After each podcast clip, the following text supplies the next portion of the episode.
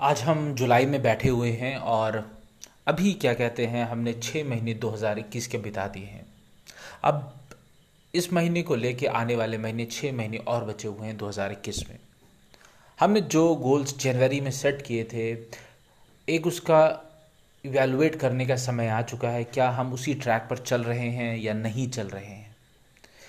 जिन आदतों को हमने सजोया था कि हम इन आदतों को मंथ बाय मंथ अपने अंदर डेवलप करेंगे, क्या हम उनको कर पा रहे हैं या नहीं कर पा रहे हैं। इसको हमें देखना होगा।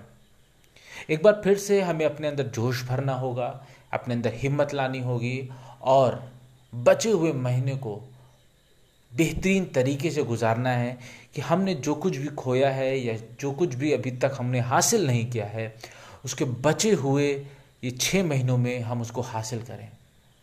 अपने गोल को हमें नहीं चेंज करना है, उसके पीछे की प्लानिंग को हमें थोड़ा चेंज कर लेना है।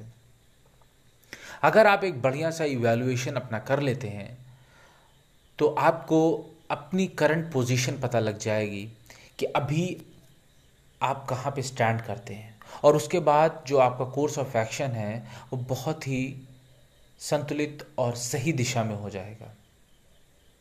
इस बात को आप हल्के में मत लीजिएगा कि हमको इवेलुएट करके क्या मिलेगा। शायद आपको इवेलुएट करने पे यही मिल जाए कि आउट ऑफ़ टेन अभी आप टू ही मार्क्स अटेंड कर पाए हैं पूरे आपके गोल को अचीव करने के लिए। शायद इस वक्त बेहतरीन परफॉर्मेंस की ज़रूरत हो। हो सकता है आप सिक्स या सेवन मार्क्स दें और सोचें कि स्टक हो चुके हैं। तो शायद हल्का सा गोल में आप लचीले हो जाने की आवश्यकता है और चीज़ों को और इन्जॉय करने की ज़रूरत है। तो इसलिए थोड़ा सा समय निकालिएगा, शायद टेन मिनट्स या फिफ्टीन मिनट्स, और अभी तक की अपनी छः महीने की जर्नी को इवेल्यूएट करिएगा।